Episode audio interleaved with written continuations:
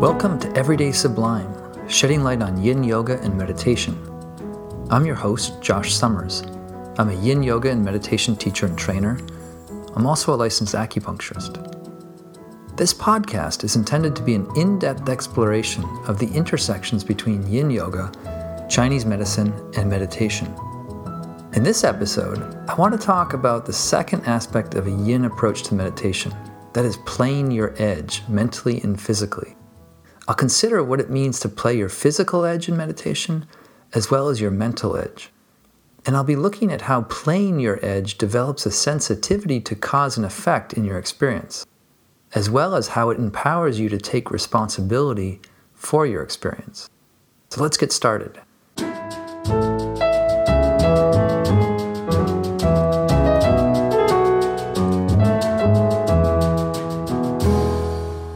Just as there are three or four main principles for practicing yin yoga, I think it's helpful to consider perhaps three or four main principles for how to practice a yin approach to meditation.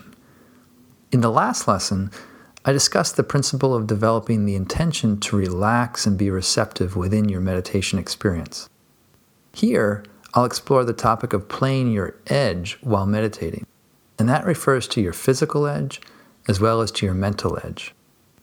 On the physical side of the yin yoga practice, we bring the body into a posture where we feel appropriate sensations, and we monitor those sensations during the practice, thus ensuring that we stay at a suitable and safe edge. If the sensations become too intense, we back off. If sensations fade, we then consider possibly exploring a further, deeper edge. So, how does this relate to the physical edge of sitting meditation?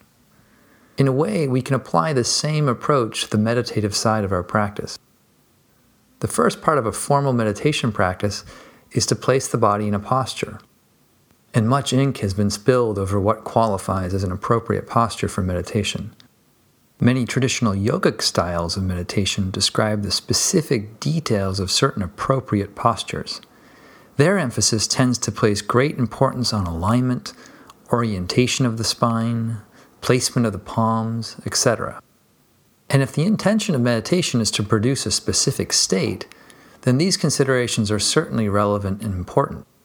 Yet, all too frequently, extreme fussiness, in my opinion, over posture, this tends to foster a kind of form of spiritual materialism or an attachment to form itself. And within that, this might also develop the darker shadows of inner rigidity and harshness. But if one's intention is to develop yin qualities of mind within their meditation practice, the specificity of posture, in my opinion, is of far less significance. Better said, any posture that is reasonably comfortable will do. Now, before you charge me with meditative blasphemy, please remember that the Buddha taught meditation in four postures sitting, standing, walking, and lying down, or in other words, the full range of human position. From a yin approach or an awareness based style of meditation, the posture itself takes a back seat, and a priority is given to what goes on within the posture. We could also just borrow the advice from the yogic sage Patanjali that the posture should be both steady and easeful, and just leave it at that. So, whatever posture you assume, can it be steady and easeful? Rather than obsessing about what is the best posture for meditation, I encourage students to explore a variety of different postures and discover what posture works best for them, cultivating steadiness and ease. Many people are relieved to learn that they can lie down and meditate. Others simply find comfort in knowing that they can sit in a favorite armchair or on the couch. Put bluntly, you don't need to wear out the menisci of your knees in some idealized form of the lotus posture to gain insight about yourself and your inner world. Please try different cross legged postures, kneeling postures, lying postures, restorative yoga postures, or use yin yoga postures in sequence. Use any of these as a platform for developing meditative yin qualities of mind. Also, regarding posture, if during meditation, if your body becomes incredibly uncomfortable during a sitting, I recommend adjusting yourself into a different posture. Try to be aware of what goes on for you building up to the decision to move, what occurs during the move, and how you feel after the readjustment. But remember to try and be kind and gentle to yourself. The intention of meditation is to develop positive qualities of being, not to become a stone like statue of a Buddha. Now, once you find your physical posture, then I recommend inclining your mind into a mental posture of receptivity. But just as you play your edge in a physical posture, it is very important to know that you can and should play your mental edge as well. The general mental posture within a yin approach to meditation is for your mind to be receptive and open to the full range of your inner experience. But with such an open ended approach, it's not uncommon for challenging emotions and themes to arise within your practice. My suggestion is to handle these strong mental emotional energies in the same manner that you might negotiate strong sensation in the body during a yin yoga posture. First, you'll examine the energy's intensity. Does it feel too much and overwhelming? Or is it something that you can tolerate and gently explore? If it proves too much, just like backing off from the intense physical sensation in a pose, it's of utmost importance, in my opinion, to give yourself permission to back away from the very intense emotion. As my teacher Jason Siff suggests, you might decide in these cases to turn your attention to the feeling of your hands resting on your lap, or you might focus for a while on the sense of the whole body sitting or lying down against the floor or cushion. Or perhaps you might just listen to environmental noises or sounds. Any of these would be skillful ways to take your attention momentarily away from the intensity of the triggering emotion or theme. It's important for me to acknowledge that intentionally turning your attention away from something overwhelming most definitely qualifies as a yang intervention. In other words, you are you definitely are directing your mind's attention away from one thing and placing it on something else. In practice, I see this as a kind of skillful pragmatism.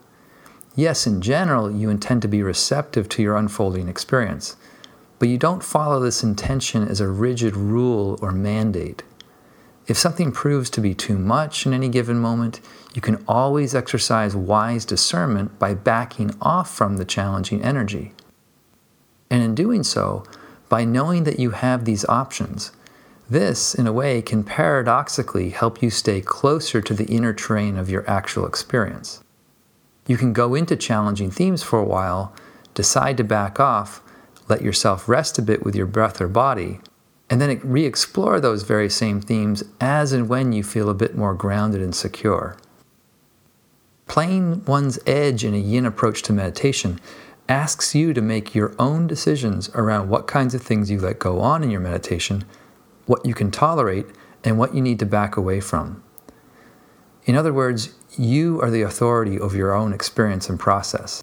And this point can't be overemphasized. In most, if not all, yang approaches to meditation, authority is placed in the seat of the teacher and the instructions of the meditation practices themselves. In a yang style, the student simply follows the teacher's instruction with regard to how to handle their experience. But in a yin approach, there is an explicit shift in authority from the teacher or instruction to that of the student. The student here is encouraged to take full responsibility for the decisions they make in their meditation, and more importantly, to learn from those decisions. Frequently, when people come to an unstructured meditative practice, like a yin approach to practice, they are coming from a history of doing other practices, whether those be guided meditations or prescribed meditative techniques. And what tends to happen for people is that their previous practices start happening within their yin based unstructured practice.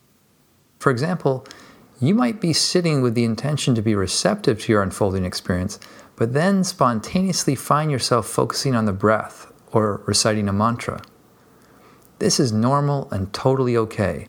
It's fine in this yin approach to let your mind go along with your familiar practice for a while. You can be receptive towards practicing the old technique. You can let it go on for a while, and after some time, you might decide to gently let it go or let it be. The key point here is that within the broader intention to be receptive to your inner experience, you become more sensitive to the choices available to you within that process. you also become more sensitive to the impact of those choices. And that's a really important point. This, in essence, is karma that is, action and its results. And that's a theme I'll return to in a future lesson.